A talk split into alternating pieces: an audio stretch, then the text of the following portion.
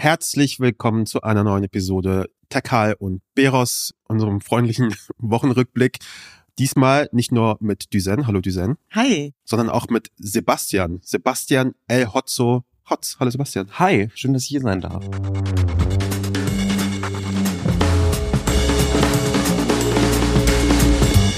Es ist der 3. November 2023. Ich bin Kaschrau Beros Und ich bin Düsen Tekal. und das ist Tekal. Und Berus. Schön, dass du hier bist, Sebastian. Wir hatten letzte Woche eine kleine Terminschwierigkeit. Und es tut mir so leid, ich schäme mich wirklich so sehr dafür. Nee, überhaupt nicht. Du hattest ja wirklich einen sehr, sehr guten Grund, weil letzte Woche hattest du deinen letzten Tourstopp, glaube ich, Genau. vorerst. Ja. Du warst in Berlin. Erzähl mir, wie war das denn? Du bist mit deinem Buch auf Tour gegangen, oder? Genau, ich war äh, zweieinhalb Wochen lang in ganz Deutschland unterwegs und bin November, Dezember nochmal zwei Wochen lang in ganz Deutschland unterwegs. Es gibt viel zu viele Städte in Deutschland, finde ich. Wir brauchen so vier Städte reichen, finde ich, für ein Land. Ja. Ähm, und äh, ja, das war äh, wunderschön. Ich habe so ein bisschen so klassisch Stand-up machen können mit dem Fallnetzbuch. Also im Notfall kann ich mich, wenn es nicht klappt, kann ich mich immer noch hinsetzen und so, ja, ist ja nur eine Lesetour. Ich wollte ja nur das Ist das Buch was hören. Neues für dich? Stand-up? Ja, ich, das war das erste, die ersten dauerhaften Bühnenerfahrungen für mich. Also ich habe im, im Sommer ein paar Festivals äh, auf den Lesebühnen äh, bespielt, was sehr lustig ist, weil Festivals sind halt nicht die Lesebühnen äh. Orte, aber es ist ganz schön vor so einer Menge von Leuten, die noch oder schon wieder betrunken sind, äh, zu lesen und das ist so ein ganz angenehmes oder auch ein dankbares Ich Publikum in sagen, Fällen. übernächtigte Leute high auf Pilzen, keine Ahnung. Ja. Das finde ich alles noch dreifach so lustig. Und man hört dann immer so dieses, dieses ähm, saftige Klacken von der Bierdose. Das fand ich immer ganz interessant und ganz schön. Und hat dich das Überwindung gekostet? Weil eigentlich kennt man dich ja aus dem Internet. Das ist ja wahrscheinlich eine mega Umstellung, oder? Ja, aber man möchte, also alle wollen ja immer aus dem Internet raus. Also so ein bisschen wie Berlin, kann man sagen, das Internet. Es ist ein guter Ort, um so groß zu werden, aber das reicht auch dann irgendwann mal. Und ja, so geht's mir halt auch. Man, man, also ich sehne mich ein bisschen danach, so außerhalb des Internets zu existieren und Ja. durch meine blöde Haltung, dass ich keine Werbung mache im Internet, muss ich ja irgendwo anders Geld verdienen und dann nehme ich den Leuten das Geld mit Buchverkäufen und Ticketverkäufen aus den Taschen. Die Welt da draußen ist für dich quasi wie für Berliner Brandenburg. Ja, Du bist quasi in Brandenburg, Abcashen. deswegen auch vier Städte würden, würden dir ausreichen. Und ist das etwas, hast, hängt das Buch dir jetzt schon zur Nase raus? Ich meine, das hast du wahrscheinlich, daraus hast du vorgelesen. Ich glaube, ich habe jetzt fünf, bei 25 Auftritten bisher daraus vorgelesen und ich werde Ende des Jahres irgendwie 42 haben. Ja. Und äh, mittlerweile verlese ich mich nicht mehr. Also mittlerweile kann ich das ganz gut. nee, ich mache das immer noch recht gerne und äh, es macht mir immer noch mega großen Spaß und so sechs, sieben, 800 Leute vor sich sitzen zu haben, die lachen, ist schon nochmal so eine andere Wertigkeit als, also 800 Likes, fuck off. Dafür, Ja. dafür stehe ich doch nicht auf.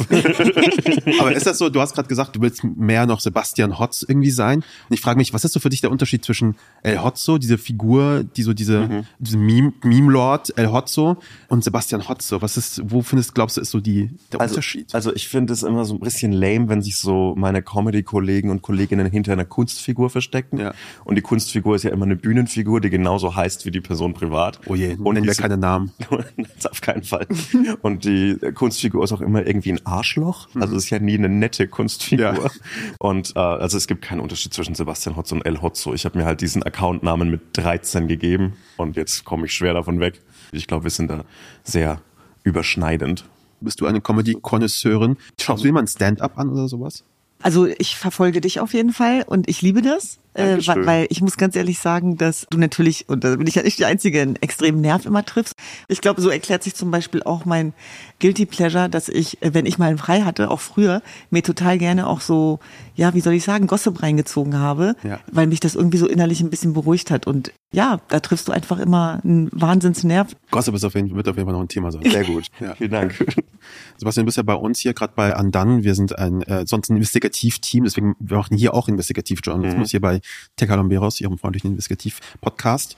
Und zwar letzte Woche haben wir es angekündigt den Leuten, nämlich du wurdest gechallenged im Internet, ähm, als dieser ganze Krieg ausbrach, als dieser Angriff der Hamas stattgefunden hat. Da hat irgendjemand geschrieben, El Hotzo, wo bleibt er eigentlich? Tausende Tweets zu sonst und so, aber nicht dazu. Ja, Äh, habe ich ein paar Mal gelesen hast, du das hast du das mitbekommen? Wie reagierst du Ja. auf sowas?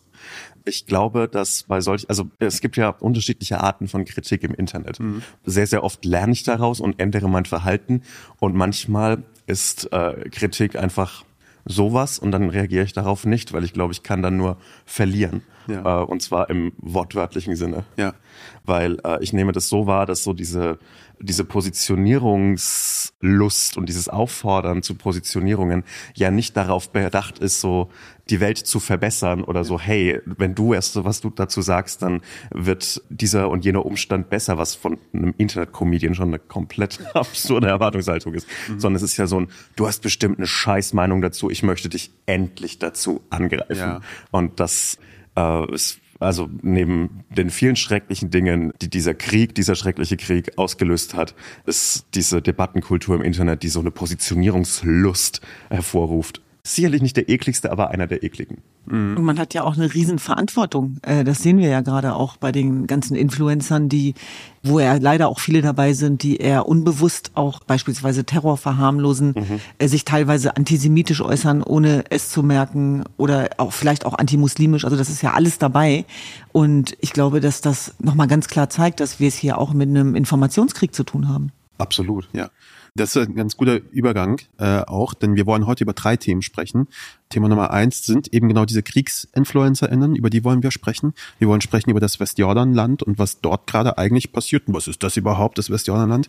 Und als letzter Punkt haben wir uns einen kleinen Pop-Block ausgedacht, nämlich wo wir über all die Themen sprechen, über die wir jetzt in den letzten Wochen und Monaten überhaupt nicht gekommen sind zu sprechen. Ein bisschen Gossip, ein bisschen Spaß mit featuring Britney Spears und Matthew Perry und was da sonst noch alles passiert ist. Deswegen würde ich sagen, äh, Sebastian, schön, dass du hier bist und äh, los geht's.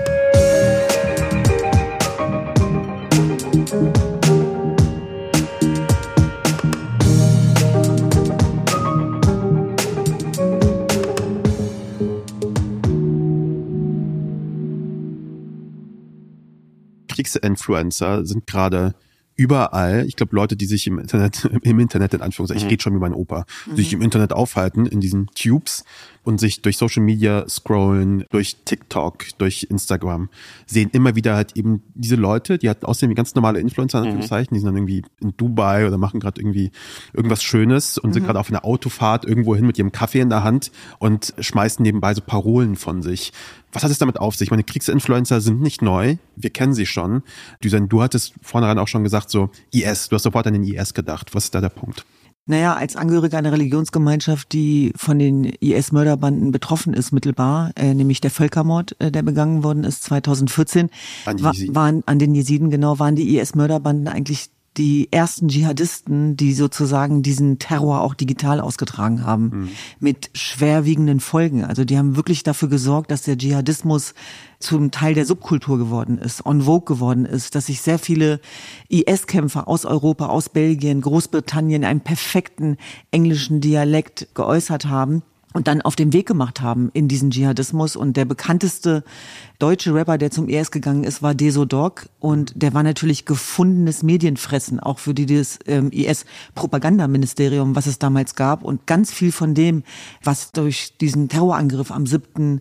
auch an Bildern weltweit rumgegangen ist, hat mich sofort in diesem Moment auch an IS erinnert und die Hamas profitiert von jedem Toten, den man teilbar macht und auch von jedem Influencer, der sich wahrscheinlich selber gar nicht als Kriegsinfluencer begreifen würde, sondern mhm. das Gefühl hat, auf der richtigen Seite zu stehen und da braucht es unbedingte Medienkompetenz und tatsächlich auch äh, die Erkenntnis der sozialen Medien darüber, dass man diese Bilder auch beschränken und einschränken muss, weil damit Krieg geführt wird und der erreicht junge Menschen, der erreicht die Köpfe, mhm. der erreicht unsere äh, Neffen und Nichten und wer sich bei TikTok dieser Tage mal umschaut, dem wird einfach nur kotzübel. Und das sind Hassprediger, die sitzen teilweise hier in Berlin und die rufen zu Antisemitismus auf und ja, wenn aus Worten Taten werden und mhm. so erklären sich dann eben auch diese ganzen antisemitischen Angriffe, die wir gerade weltweit haben, diese Bilder, Jagdszenen auf Juden weltweit und und ich finde nicht, dass man ähm, Influencer, die sozusagen Hate Speech betreiben und zum Krieg verherrlichen oder auch die Hamas,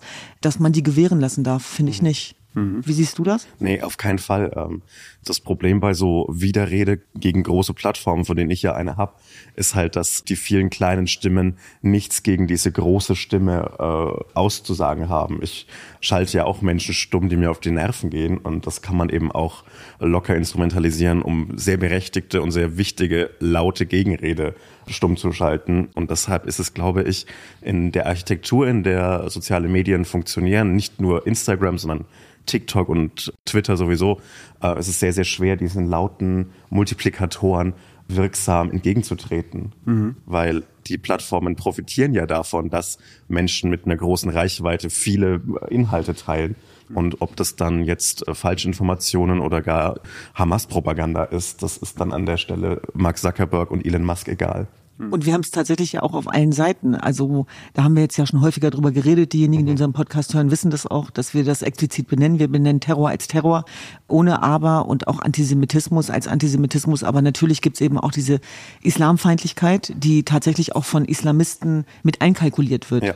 Das wird sozusagen, davon nährt sich sozusagen auch diese Feindlichkeit. Und das ist etwas, was wir auch feststellen, was verheerende Folgen hat. Und wenn man jetzt zum Beispiel an so jemanden wie Deso Doc denkt und wie sich das Ganze aufgebaut hat. Ich kann mich erinnern, wie alleine ich mich gefühlt habe 2014 als Angehörige einer Religionsgemeinschaft, die kein Mensch kannte weltweit und ich war konfrontiert mit diesen Größen, mit diesen Rap-Größen und das war ausweglos, das war schutzlos. Deswegen kann ich so viele Menschen gerade auch verstehen und es passiert wieder genau dasselbe, dass Hassprediger losgehen in ihrer Wut mhm. und, und um sich schmeißen und wir überhaupt nicht erkennen, wie wir Menschen dabei auch zurücklassen. Ja, ich glaube, das Schwierige bei KriegsinfluencerInnen ist es ja auch noch, dass diese Leute, wenn gerade kein Krieg ist, normalen Content machen teilweise, also ja. Beauty-Content und was weiß ich. Ich glaube, die wahre Gefahr ist eben genau dort. Das Influencer bedeutet ja so ein bisschen, du bist Teil des Alltags der Menschen, die das konsumieren. Mhm. Die folgen dir, weil die sagen, das Leben, was du mir vorlebst, das Leben, was du zeigst, das finde ich erstrebenswert, das finde ich schön, ich möchte genauso sein wie du. Und dann kommen diese Leute, ein Krieg bricht aus und das habe ich vorhin gerade so beiläufig gesagt, aber es ist ja tatsächlich so. Die sind dann im Auto, haben so ein, keine Ahnung, Latte in der Hand, die Kamera läuft, das hat ein Content wie jeder andere auch, so beiläufig, die fahren von A nach B und verharmlosen dann irgendwie zum Beispiel den, den Terror der Hamas in Nebensätzen mhm. fast schon und regen sich dann irgendwie darüber fürchterlich auf. Und das kommt natürlich bei Menschen, die das konsumieren, noch viel eher an, weil sie eben schon, Achtung, ich bin Kommunikationswissenschaftler ursprünglich, diese parasoziale Beziehung haben zu diesen Menschen und dann irgendwie sagen, okay, ich kann der trauen, ich kann der vertrauen, weil die ich deren Content seit Wochen, seit Monaten, seit Jahren verfolge und die mir bislang ganz gute Beauty-Tipps gegeben hat und mein Gesicht sieht wirklich besser aus. Also muss sie auch bei dem Punkt recht haben, wenn es um den Krieg gerade geht. Ich glaube, das ist gefährlich, weil man diese Beziehung sehr schlecht getrennt bekommt. Ich glaube, Sebastian, du hast recht.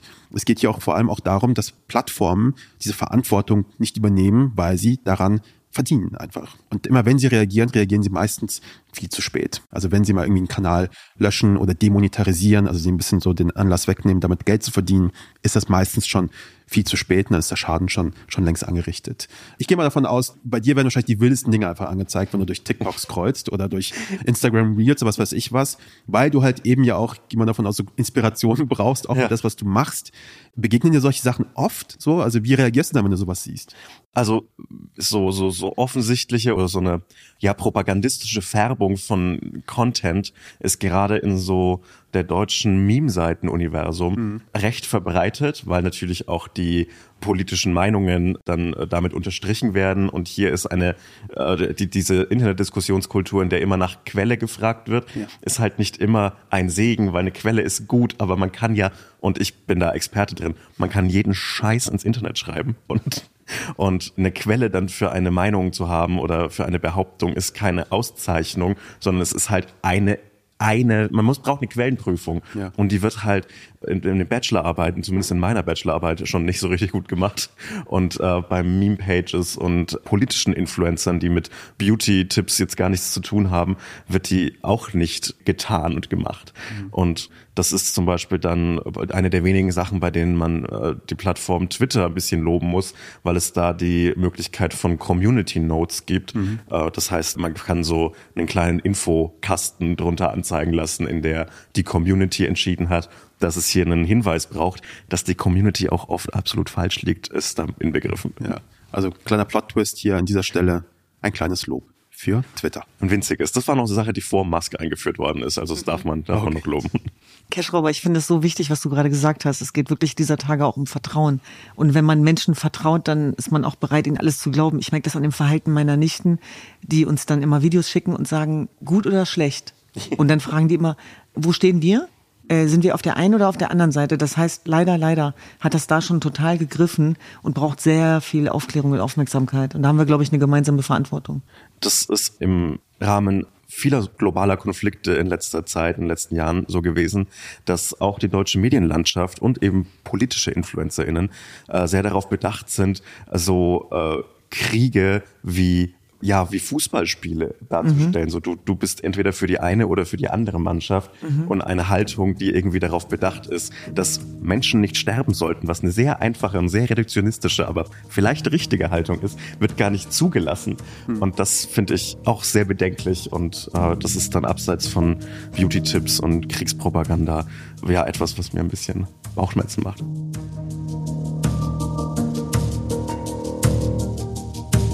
Werbung.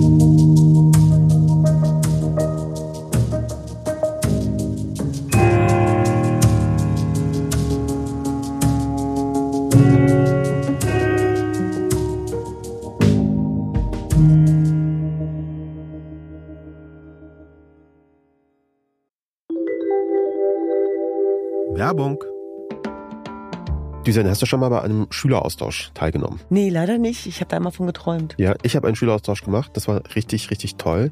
Ich war damals in Thailand und wir hatten auch sogar einmal bei uns zu Hause in Deutschland einen Gastschüler aus Frankreich. Und das war auch eine schöne Erfahrung.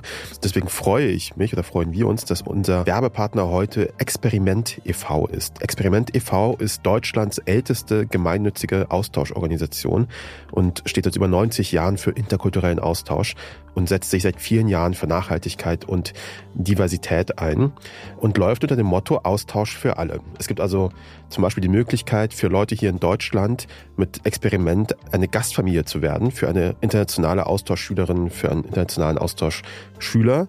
Diese Jugendlichen bleiben dann so zwischen drei und zehn Monaten hier und besuchen eine Schule. Und das ist natürlich eine coole, eine gute, eine direkte Möglichkeit, mit Menschen in Kontakt zu kommen, mit denen man vielleicht sonst nicht in Kontakt kommen würde. Ja, das stimmt. Und ich glaube, das ist total wichtig, dass man so ein ganz konkretes, praktisches Angebot hat, weil ich weiß, dass es bei mir damals nicht geklappt hat, weil ich gar nicht wusste, wie und weil es mir zu kompliziert war. Und natürlich auch sehr dankbar, wenn es Leute gibt, die einen dieses Angebot machen. Ob für einen kürzeren oder einen längeren Zeitraum, im Winter oder im Sommer. Es gibt so ein vielfältiges Angebot, Schüleraustausch, Work and Explore, Wildlife, Ferienprogramme, Freiwilligendienst im Ausland. Also alles Mögliche, wirklich ein großes Angebot. Wenn ihr mehr erfahren wollt über Experiment e.V., geht auf www.experiment-ev.de slash Gast. Diesen Link und alle weiteren Infos findet ihr in den Shownotes. Werbung Ende. Der Krieg in Israel ist gerade weiterhin das bestimmte Thema. Israel, Hamas, wir schauen sehr zu Recht alle sehr genau dahin.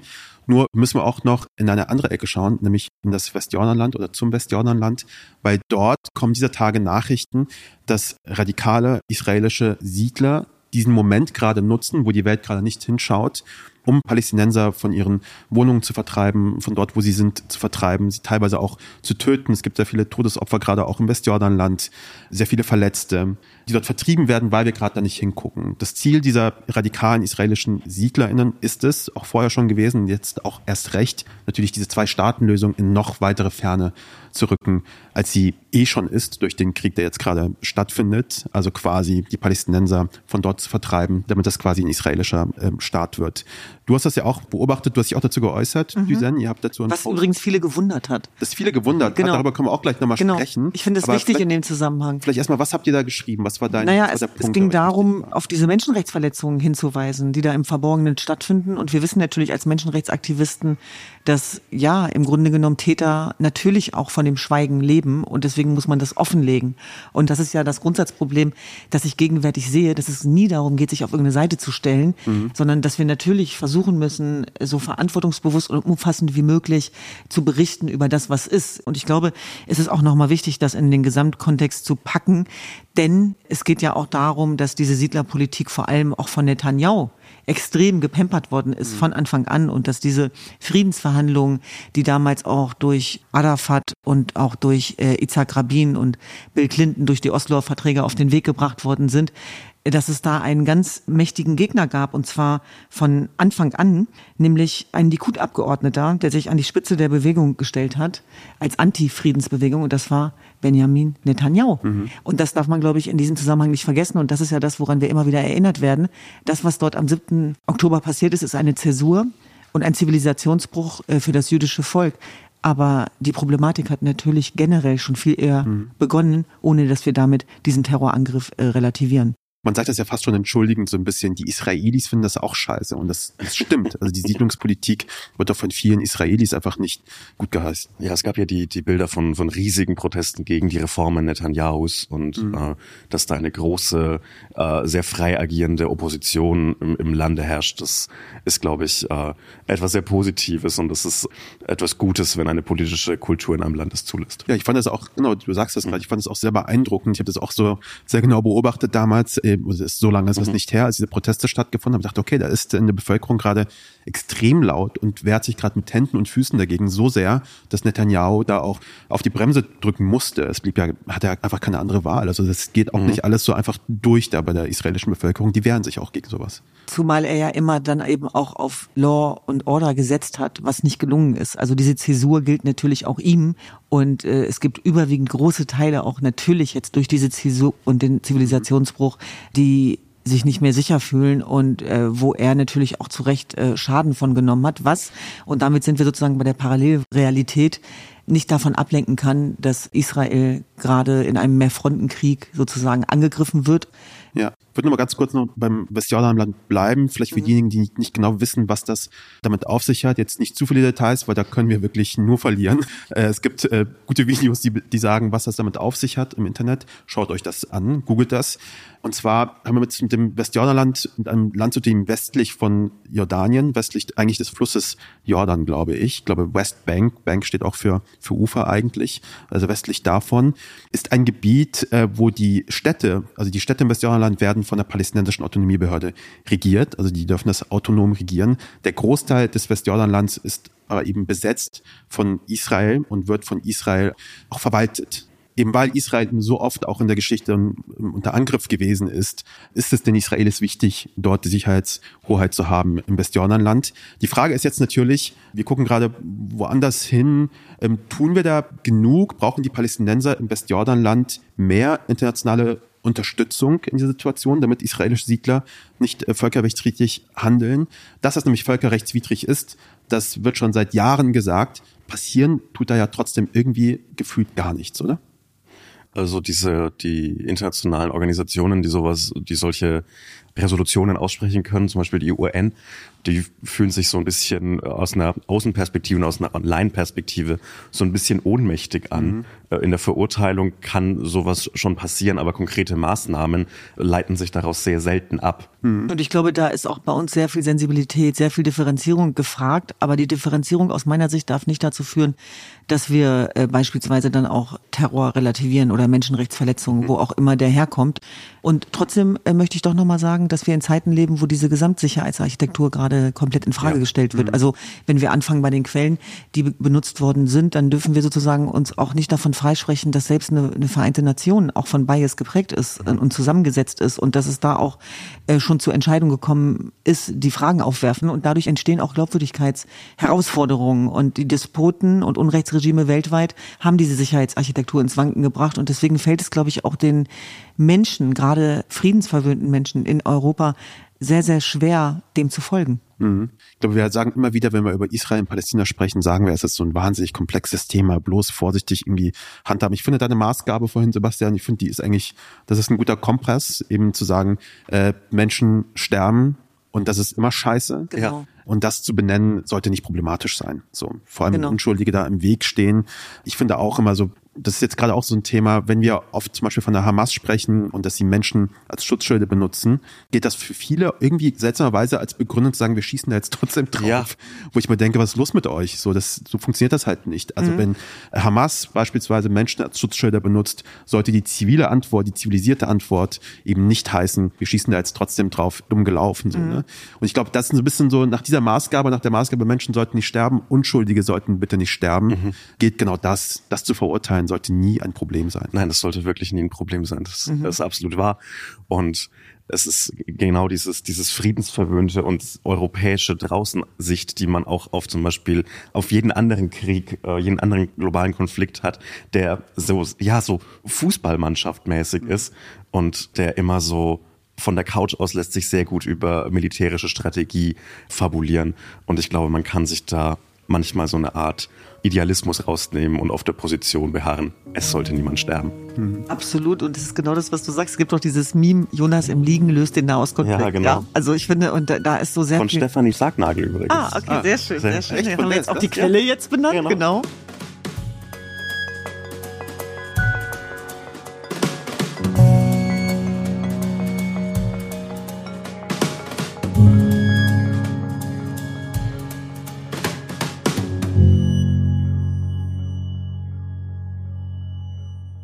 So, wir sind jetzt bei dem Blog, auf den wir alle gewartet haben, glaube ich, Düsen. Ich habe das Gefühl, du warst schon die ganze Zeit drauf, weil letzte Woche konntest du einfach nicht aufhören, äh, darüber zu reden. Wir haben nämlich über Beckham geredet. Also jetzt ist unser kleiner mhm. Pop-Blog. Wir reden jetzt über alles, über alles Mögliche. Ähm, ja, ich fand die Themenauswahl, du hast mir die für letzte Woche auch schon geschickt. Ja. Und äh, dieses Mal war eben dieser Pop-Blog mit drin und habe mir gedacht, naja, die wissen jetzt so, sie haben jemanden aus dem Internet dabei, jetzt nehmen sie noch ein, noch ein dummes Thema damit. nee, nee, nee, nee, nee. nee. Du wirst Schwierigkeiten haben, überhaupt jetzt ein Wort Wort hier reinzubekommen. Doch, hoffentlich. Dann, dann, dann lehne ich mich zurück. Nein. Ich glaube, das ist jetzt, glaube ich, der meinungsstärkste Blog, den wir jemals gehabt haben in diesem Podcast. Also diese Ankündigungspolitik von dir geht nach hinten los. Ja, sorry, aber du, du, hast, du, hast, du hast endlich mal Netflix geschaut und hast dir die Beckham-Doku angeguckt. Ne? Ja. Sag mal, wie fandest du diese Beckham-Doku? Alle haben eine Meinung dazu. Du, ich fand die irgendwie ganz geil, ehrlich gesagt, weil ich finde, da ist einfach sehr viel rausgekommen, nämlich auch das Thema Öffentlichkeit und wie man damit fertig wird und dass David Beckham einen tollen Papa hat zum Beispiel. Und ich glaube, dass der Fußball ihn auch gerettet hat, aber eben auch, was es bedeutet, zum Hassobjekt einer ganzen Nation zu werden. Und deswegen, ja, musste ich da irgendwie ganz viel drüber nachdenken. Aber ich, da bin ich ja nicht die Einzige, ging ja vielen so, glaube ich. Ja, aber ich fand so die Leiden des schönen Fußballers war das so ein bisschen. Ja. Äh, Hast du es geguckt? ja, ich habe es geguckt und ich, also ich habe das äh, gerne geguckt und ich hatte gute, es gab sehr, sehr gute Szenen, aber manchmal fühlt sich das so ein bisschen überdramatisiert an und so, naja, du bist immer noch ein reicher, schöner Fußballer. Was ist dein Scheißproblem? so, echt so teilweise war das wie so ein Martyrium des David Beckham. Das ganze Land war gegen, hat sich übrigens herausgestellt, irgendjemand hat mal es gewagt, das zu fact-checken, dass diese Doku, executive produced by David Beckham, mhm. äh, vielleicht gar nicht so äh, neutral ist. so neutral gewesen ist. Upsi, was ist denn da passiert? Auch da Quellenchecken wichtig. Okay, doch, ich will doch mal werben trotzdem für Beckham, ja. weil der die haben das, doch tolle Kinder. Nein, die haben, nein, darum geht's ja nicht, aber die haben ja tolle Kinder, die mit guten Werten auch erzogen worden sind. Und ich weiß nicht, wie es euch geht. Ich brauche manchmal heile Welt. Ich gucke mir total gerne die Videos an, wenn Menschen kochen oder wo irgendwie Menschen Leben führen, was ein ganz anderes ist als meins. Mich beruhigt das irgendwie innerlich. Ja. Einer der beiden Söhne, ich glaube, es ist Brooklyn, mhm. der hat so ein äh, Fotobuch auch rausgebracht. Und es ist wirklich, als hätte man, also Hochglanz produziert, wunderschön, äh, riesengroß der Name äh, Brooklyn Beckham äh, drauf. Und es sieht einfach aus, als hätte man so nicht mal die Fotos von einem iPhone ausgedruckt, sondern einfach so, so einen WhatsApp-Verlauf, den gescreenshotteten Screenshot hätte man dann nochmal so hin. Und so, die Fotoerklärungen sind immer so, ja, das ist ein bisschen verwackelt, aber man sieht, dass da mega viel los ist auf den Fotos. Alter. Okay, Leute, nein, okay, dann weiß ich jetzt, was ich toll fand an der Doku. Ich jetzt habe ich's. Ja. Ich glaube, es geht darum, dass obwohl wir da von Milliardären und Millionären reden, dass es nicht das ist, was am Ende glücklich macht, sondern dass es dieser innere Reichtum ist. Und ich meine, äh, so rausgesehen zu haben, dass es bei Beckham auf jeden Fall diese Leidenschaft zum Fußball war, seine Mannschaftskollegen war, die Kinder waren, also mhm. die Werte, auf die wir uns alle einigen können. Also ihr habt hier zuerst gehört Folgendes. Ihr habt in der Doku das auch bestimmt gesehen, der hat doch mal so eine, so eine kleine Führung durch seinen Schrank gegeben. Ja. Und David Beckham, der ist, ich sag's euch, ich sag's euch, der ist kurz vor der Explosion. Also wie das aussieht, das ist ja super neat. Die Socken sind schön gefaltet und gerollt in dieser Mhm. einen Schublade. Die Boxershorts. Er holt seine Outfits für eine Woche vorher raus. Die sind schon da ready. Da ist wirklich, da ist alles Ich kenne viele Fußballer, die so sind. Das ist so clean, wo ich denke, da ist ein Psychopath am Werk. American Psycho, British Psycho. Ganz ehrlich, das ist ein British Psycho. Kommt die nächste Netflix-Doku gleich hinterher. Und dann wird es aber nicht Executive Produced bei David Beckham sein, sondern bei David Attenborough. Der wird das narraten. Also ja, wenn er das alles selbst machen würde, hättest du recht, aber ich glaube, er hat jemanden. Äh, Glaubst du? Natürlich hat er. Ich glaube, dass ihn das, dass ihn das befriedigt, das zu machen. Ich glaube, er macht es dann So, das trotzdem ist so, immer noch. der hat, er hat doch auch gesagt, Der ist so, zum Beispiel- pedantisch. Er ist doch derjenige, der, Der- am Ende der rennt nachts durch die Wohnung Küche und sauber macht und so. Ich glaube, das ist so ein, das ist so ein Neu Neu Neurotiker einfach. Okay, jetzt weiß ich, warum ich ihn gut finde. Mich erinnert er an meinen Bruder. Versuch Nummer drei. Er erinnert mich an meinen Bruder Timur. Weil der ist auch Nationalspieler gewesen, Rugby-Nationalspieler. Ja. Der ist auch pedantisch, der ist auch auch ein Spice Girl diszipliniert. Äh, kann man so sagen. Also, David Beckham Doku, schaut sie euch an, aber achtet auf die Credits, wer die gemacht hat und schaut euch die Quellenliste an. Ein anderer Superstar ist auch gerade in den Nachrichten, Britney Spears, weil sie hat nämlich endlich eine Biografie äh, geschrieben. Äh, Darauf hat die Welt gewartet, tatsächlich. Also ich sage das nicht ironisch, sondern Leute wollten endlich sie selber mal sprechen hören. So, und die hat ja ganz lange hat einfach nicht gesprochen. Und jetzt hat sie eine Biografie veröffentlicht, was erstmal eine äh, wunderschöne Sache ist. Hat sie jemand von euch gelesen? Nein. Ich rede aber immer über Bücher, die ich nicht lese. Ich habe ja ein Buch rausgebracht, deshalb muss ich keins, keins mehr lesen. Hast du eine Haltung zu Britney Spears? Hast du ein Ähm, Gefühl zu ihr? Also dadurch, dass ich halt so in den, in den frühen 2000ern auf dem Dorf sozialisiert worden bin, war natürlich eine Frau, die Musik macht und, und ab und zu dabei wenig anhat, erstmal so ein Feindbild und so eine Zuneigung und äh, eine Sympathie für Britney Spears, äh, abseits von, na, die, die, die sieht hier nur aus und kann gar nicht singen, äh, die kam dann erst später in meinem Leben und so ein großes Interesse habe ich daran entwickelt, als ich letztes oder Anfang dieses Jahres im Berliner Ensemble beim Stück It's Britney Bitch war. Von Lena Lena. Brasch, ne? Genau. Und da habe ich so gemerkt, was das für ein unglaublich komplexes und interessantes und unglaublich dramatisches und, und dunkles Thema das ist. Ja, sehr, sehr dark. Auch ein sehr, sehr, sehr, sehr schönes Stück. Ich habe zu Britney Spears vor allem eine Haltung, weil ich Justin Timberlake so scheiße finde, Leute. Was ist mit dem los? Ich bin richtig, also manchmal hat man ja eine große unbegründete Antipathie gegen Menschen Ja. und ich bin dann richtig glücklich, wenn die eigentlich durch Fakten unterfüttert wird. Ja. Und Justin Timberlake ist einfach ein Arschloch. Ist einfach eine, Ar- ist einfach eine Arschgeige. Ja. Es gibt auch eine Gut, Netflix-Doku dass das zu von zwei Britney. Männern kommt. Ja, ist gut. Das kann man auch sagen, weil der hat nämlich so ein, so ein Saubermann-Image auch, weil er so, Ja. so funny ist und macht so NSYNC und so weiter, ist so Pop und so sweet. Und kann Äh, auch Schauspielern. und kann ausspielen, Hier. aber Justin alles. Timberlake ist ein Mann, der mit SMS einen Schluss macht. Also das, das hat sie in diesem Buch offenbart beispielsweise. Justin Timberlake hat mit Britney Spears mit einer SMS Schluss gemacht, die Sau und äh, viele Seitensprünge und so weiter. Sie berichtet davon ganz vielen, äh, ganz vielen Sachen. Und ich bin da wie du, bin da froh, dass dieses Image da so ein bisschen bröckelt und da jemand mal was sagt. Er hat dann als Reaktion darauf, glaube ich, die Kommentare bei seinem Twitter-Profil zugemacht oder sowas. Ähm, finde ich. So kann man, so kann man reagieren. Mit nichts sagen kann man dann auch was sagen, nicht wahr? Ja. So, und der letzte Punkt ist ein bisschen traurig. Ich war da traurig, Mhm. tatsächlich. Matthew Perry ist gestorben. Das ist der, einer der Friends. Chandler Bing. Der witzigste Friend, würde man sagen. Wahrscheinlich, wenn man sich die Sendung nochmal anguckt, der, der die Zeit am besten über, überstanden hat. Weil vieles von dem wahrscheinlich so im Nachhinein, hm, okay. Eine Serie über fünf weiße Menschen in New York. Mhm. Mit riesigen? Wohnungen. Mit riesigen Wohnungen. riesige Wohnungen. Nie ein Problem, die zu finanzieren. Immer riesige keine Wohnungen. Probleme, läuft alles so, ne? Also muss man so ein bisschen aussetzen. Aber er ist gestorben und das war irgendwie so ein bisschen, hat man es fast schon geahnt, so ein bisschen, dass er wahrscheinlich der Erste sein wird, der stirbt, weil auch Schwierigkeiten hat. Und er hat auch eine Biografie geschrieben, glaube ich, letztes Jahr. Ähm, Und da ging es vor allem um seine Alkoholsucht. Und ich fand es so interessant, es kam jetzt gerade raus, dass er gesagt hat, auch kürzlich, ich finde es schön, wenn ich nicht nur, also wenn man sich nicht nur an mich erinnert, weil ich Friends gemacht habe, sondern weil er danach eben viel mit dieser Alkoholsucht gemacht hat. Also versucht hat, Leuten zu helfen, hat eine Organisation gegründet, um Leuten irgendwie zu helfen, aus dieser Sucht rauszukommen. Deswegen wollen wir uns auch daran erinnern. Habt ihr, seid ihr so Friends-Gucker gewesen? Also ich glaube, ich bin generationenbedingt eher ein How I Met Your Mother Schauer Okay, ja. und habe dann später Friends erst nachgeholt und war dann so, hä, das habe ich doch schon alles bei How I Met Your Mother genauso gesehen. Äh, und dann habe ich gemerkt, dass das halt einfach so, zumindest in Teilen so ein kleines Rip-Off war. Ja. Und wenn man sich dann noch Seinfeld anschaut, dann Ja. hat man eigentlich dreimal dieselbe Serie gesehen. Das stimmt, das stimmt. Aber das ist ja so äh, eine ganz große Serie, die man so äh, auf seinem Fernseher laufen lassen kann, wenn man äh, gerade irgendwie Hintergrundgeräusche braucht. Und immer wenn man dann zufällig vorm Fernseher stehen bleibt, hat man so ein warmes Gefühl. Und solche Serien hätte ich ganz gerne mal. Das habe ich gestern gemacht. Ich habe gestern Ja. Bettwäsche gewechselt und es Ja, dauert, genau. dauert mal bei mir ein bisschen. Und dann habe ich das laufen lassen im Hintergrund, Staffel 5, Episode 2. Jo. Irgendeine Hochzeit, die in die Hose gegangen ist. Keine Ahnung, was da passiert ist. Aber es ist schön. Vor allem, weil die Zuschauer ja mitlachen. Also man hört ja dieses Zuschauerlachen. Ja, das ist ganz toll, man, damit man weiß, wann man lachen muss. Es hat eine Weile haben immer Leute gesagt, das mögen wir nicht. Aber ich finde es irgendwie extrem beruhigend. Also bei einer Sitcom, wo man so Lächter im Hintergrund hat, also ich finde es schön. Das zeugt bei mir so wohlige Wärme und ich weiß, wo ich lachen muss. Das ist ganz wichtig. Das glaube ich bei How I Met Your Mother nämlich nicht so, ne? Die gibt's keine, gibt's keinen Lachen. Frau redet sich hier um Rage. Das weiß ich gar nicht. Aber, es gibt, aber ich weiß, dass es bei Big Bang Theory so ist und dass es so Ausschnitte gibt, bei denen man diesen Love-Track so rausgeschnitten hat und dann ist es einfach nur einfach unglaublich unangenehm, weil es auch keine erkennbaren Pointen sind. Das finde ich ganz toll. Das wird dann darüber lustig, dass immer so Dieses man so Laughter, ne? muss. es Ja, gibt so genau. bei, was ich ob ihr das damals gesehen, gesehen habt, Steve Urkel, alle unter einem Dach hieß Mhm. das, glaube ich. Es gab da einen Lacher, ich versuche den jetzt nachzumachen, sorry, das würde jetzt ein bisschen wehtun, aber der geht ungefähr so, äh, äh, äh, so ähnlich.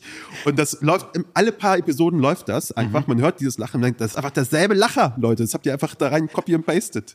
So, jetzt ist so ein Moment, wo ich wirklich reingehen muss, weil ich habe immer gedacht, das Schlimmste ist, wenn Cashrow singt. Jetzt hast du gelacht. Ja, das ist aber auch nicht mein Wie Lacher werde gewesen. wie wird- werd ich, wie werd ich damit fertig? Hier wird Lebensfreude einfach wirklich Genau. zerstört. Nein, übrigens- Singen ist verboten, Lachen verboten. Nein, das ist ganz oft bei uns so. Ich komme hier rein mit irgendwelchen krassen Themen, die meistens Mhm. sehr tief und traurig sind. Und dann holt Cashrow mich immer wieder in die Realität. Das liebe ich auch bei Cashrow, weil der dann immer irgendwie es schafft, auch uns zum Lachen zu bringen. Aber manchmal ist es so krass, dass ich dann sage, Cashrow, dürfen wir darüber lachen? Also ich war, finde ich, war Peak Performance auf jeden Fall, als ich die einmal gesungen habe in dieser Sendung. Hört euch das an, das war ein Porno-Track, den ich da drauf gezimmert habe und es war wunderschön. Aber eine Sache noch, jetzt bleibt uns das Lachen wieder im Halse stecken. Nein, aber ich war auch total traurig, als man gelesen hat, dass Matthew gestorben ist, weil ich das so tragisch fand. Also erstens die Zeit, in der man das erfahren hat, in diesem Weltschmerz und weil er ja auch eine Figur ist, obwohl man sie nicht kannte, die einem total sympathisch war und weil er Zeit seines Lebens die, gegen diese Dämonen kämpfen musste. Und dass er diese Dämonen nicht besiegt hat, sondern die Dämonen ihn besiegt haben. Und mich hat das so berührt, so tief berührt, wie er mit Sucht, mit seiner Sucht umgegangen ist. Und was er alles getan hat, investiert hat, um gesund zu werden, nicht nur finanziell, sondern auch als Mensch und dass es ihm nicht gelungen ist, das zu besiegen und zu überwinden. Und ich glaube, dass das sehr, sehr viele Menschen da draußen anspricht. Also äh, gerade dann, wenn innere Dämonen, also wer sich davon frei sprechen kann, werfe den ersten Stein. Ich kenne fast niemanden. Und äh, insofern, ja, hat mich das total beschäftigt, ehrlich Ich muss man gesagt. dazu sagen, so äh, Quick, Quick Fact-Checking ist noch nicht klar, ob äh, weswegen er gestorben ist, aber da ist irgendwie, glaube ich, einen Herzinfarkt oder sowas gehabt. Irgendwas ist da. Na, irgendwas unabhängig da davon, woran dann genau, aber das Leben war ja da. trotzdem tragisch am Ende und das war für mich das Besondere, das hat er immer auch tatsächlich auch offengelegt und das war etwas, äh, womit ich sehr viel anfangen konnte. Ja, insofern äh, Britney Spears Live On in Power und Matthew Perry Rest in Peace.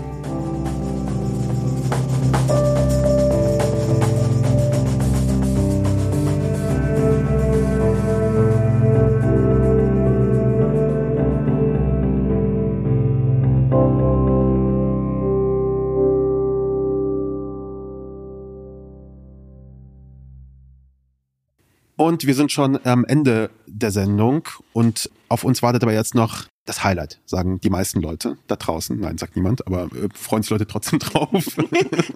die Resonanz ist bislang sehr positiv, nämlich wir spielen nur noch 90 Sekunden. Bitte nicht nachzählen, ob es wirklich 90 Sekunden sind. Ähm, Spoiler Alert ist es nicht. Wir spielen das Spiel folgendermaßen. Unser Producer Georg, Georg, sag mal Hallo. Hallo. Es ist immer wieder Honig. Ich liebe Georgs Stimme. Ähm, Georg, bald mit deinem eigenen Podcast hier bei Andan hoffentlich. Und der heißt Ähm, auch immer wieder Honig. Und es ist auch immer wieder Honig. Ist immer wieder Honig. Letztes Mal auch. Lebkuchen ist es bald. Lebkuchen für mich. Georg, du liest uns ein paar Schlagzeilen vor, ein paar Tweets, irgendwelche Highlights, keine Ahnung.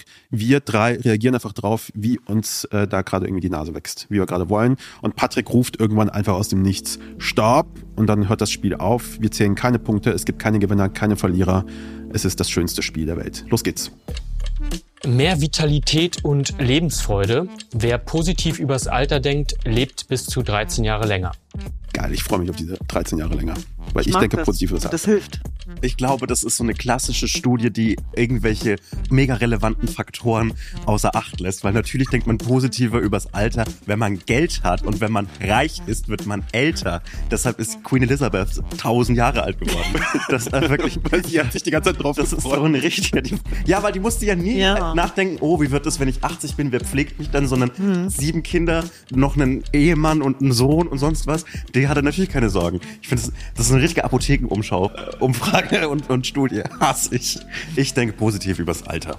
Spott nach Treffen mit religiösen Oberhäuptern. Putin hat einen neuen Tisch und der ist noch größer. Finde ich gut. Finde ich auch gut. Ja, man muss an seiner Marke arbeiten und der lange Tisch war Anfang 2022 eine große Sache.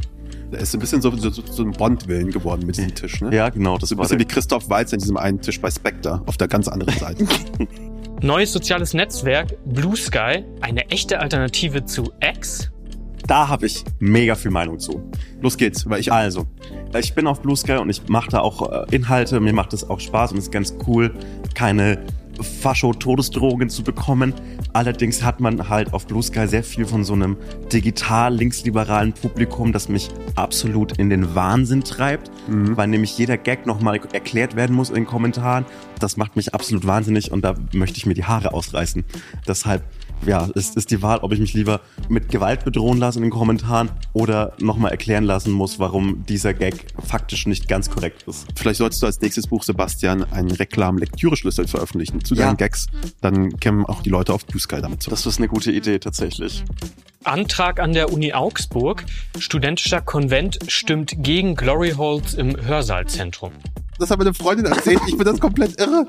Es ist tatsächlich, äh, haben äh, Studentinnen äh, quasi, ich weiß nicht, ob das ernst gemeint war oder nicht, aber es ist auf jeden Fall in, in sehr technischer Sprache eben gefordert, eben diese Glory Holes zu haben, damit Leute sich auch ähm, da irgendwie so ein bisschen ausleben können. Ähm, was denkt ihr? Glory Holes? Glory Holes im Andan-Büro, Patrick?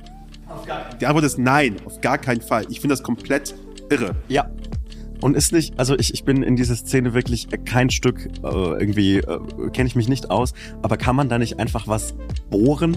Nehmt doch einen Bohrer mit. Wo, wozu müsst, müsst ihr das von der, von der Uni genehmigen lassen, wenn ihr das Oder? machen Wenn es so offiziell ist, macht es auch keinen ja, Spaß mehr. Ja, so das offizielle Uni von, mit so einem, mit so diesem Elektrogerät-Sticker, dass es geprüft worden ist. Bin geprüft. Das ist doch, ich weiß es nicht. Muss alle paar Monate korrigiert werden. Der Twitter-Account FAZ Politik hat getweetet, Bayerns stellvertretender Ministerpräsident Hubert Aiwanger kritisiert die antisemitischen Proteste in Deutschland. Die Schuld daran gibt er der Zuwanderungspolitik. Das ist natürlich. Er hat ja Antisemitismus überwunden, muss man sagen. Deswegen. Klassisches Entlastungsnarrativ, ne? Ja. Also der Antisemitismus, das sind immer die anderen. Manche Sachen brauchen keine Pointe. Manche kann man einfach so stehen lassen. äh, das ist ein Gag für sich. Und ich bewundere auf eine Art so diese ganze Herangehensweise an die Welt von Hubert Aiwanger. Weil die Chance eines zweiten Gedankens, eines, hm, sollte ich mich dazu äußern, hat er überhaupt nicht. Finde ich irgendwie beeindruckend. Hubert Aiwanger, Scham und schamlos Und, unterwegs. und, und letztlich ist das ein Satz, der sehr viel über so die aktuelle Antisemitismusdebatte aussagt. ja, Genau. Punkt. Nach vier Jahrzehnten ohne Miete und Hilfe im Haushalt, Italienerin klagt vor Gericht, Söhne müssen Hotel Mama verlassen. Sie hat ihre Kinder rausgeklagt aus der Wohnung. Das ist aber nicht typisch italienisch. Das könnte in Deutschland nie passieren, weil ich habe kenn kein, also ich kenne kein Land, wo Kinder schneller aus ihren Wohnungen raus wollen als hier in, als hier in Deutschland. Wenn an einem Tag, an dem ich 18 geworden bin, Ja, wirklich. Sofort raus. Das ist uns ja total zusammengepackt. fremd, ne? Nee, ist uns ja komplett fremd. Also Ja. mir nicht. Ich bin auch raus, aber nicht, weil ich unbedingt Mama irgendwie verlassen wollte. Ich bin jetzt weg, sondern weil ich natürlich ja auch irgendwie zum Studieren gegangen bin. Aber ist doch schon, ist doch so, da müsst sofort raus.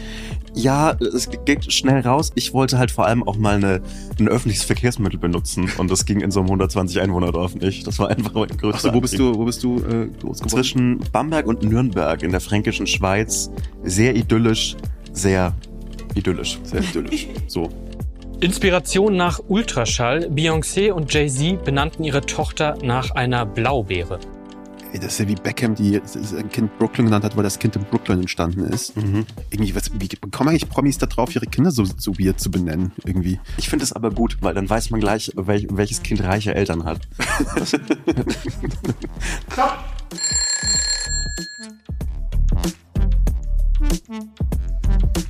Ich würde sagen, Punkt für alle. Ich würde sagen, haben, Punkt für euch. Wir haben alle dieses Spiel gewonnen. Der Punkt größte Punkt natürlich an Sebastian. Äh, Sebastian, vielen Dank, dass du heute hier warst und uns beehrt hast. Ja, vielen Dank, dass ich hier sein durfte. Ich habe mich sehr über die Einladung gefreut und kann jetzt den Wikipedia-Artikel zu Westjordanland, den ich auf dem Handy hatte, auf dem Weg hierher wieder schließen. Warte erstmal die Reaktion ab. erstmal die Reaktion ab, ganz genau. Das weiß man, weiß man nie. Schön, dass du da warst. Äh, hat sehr viel Spaß gemacht. Düsen, wie immer, eine Freude. Wir hören uns nächste Woche wieder. Bis dahin schreibt uns Nachrichten an tekalonveros.andan.work und wir sind raus, wie die jungen Leute sagen würden. Ciao. Tschö.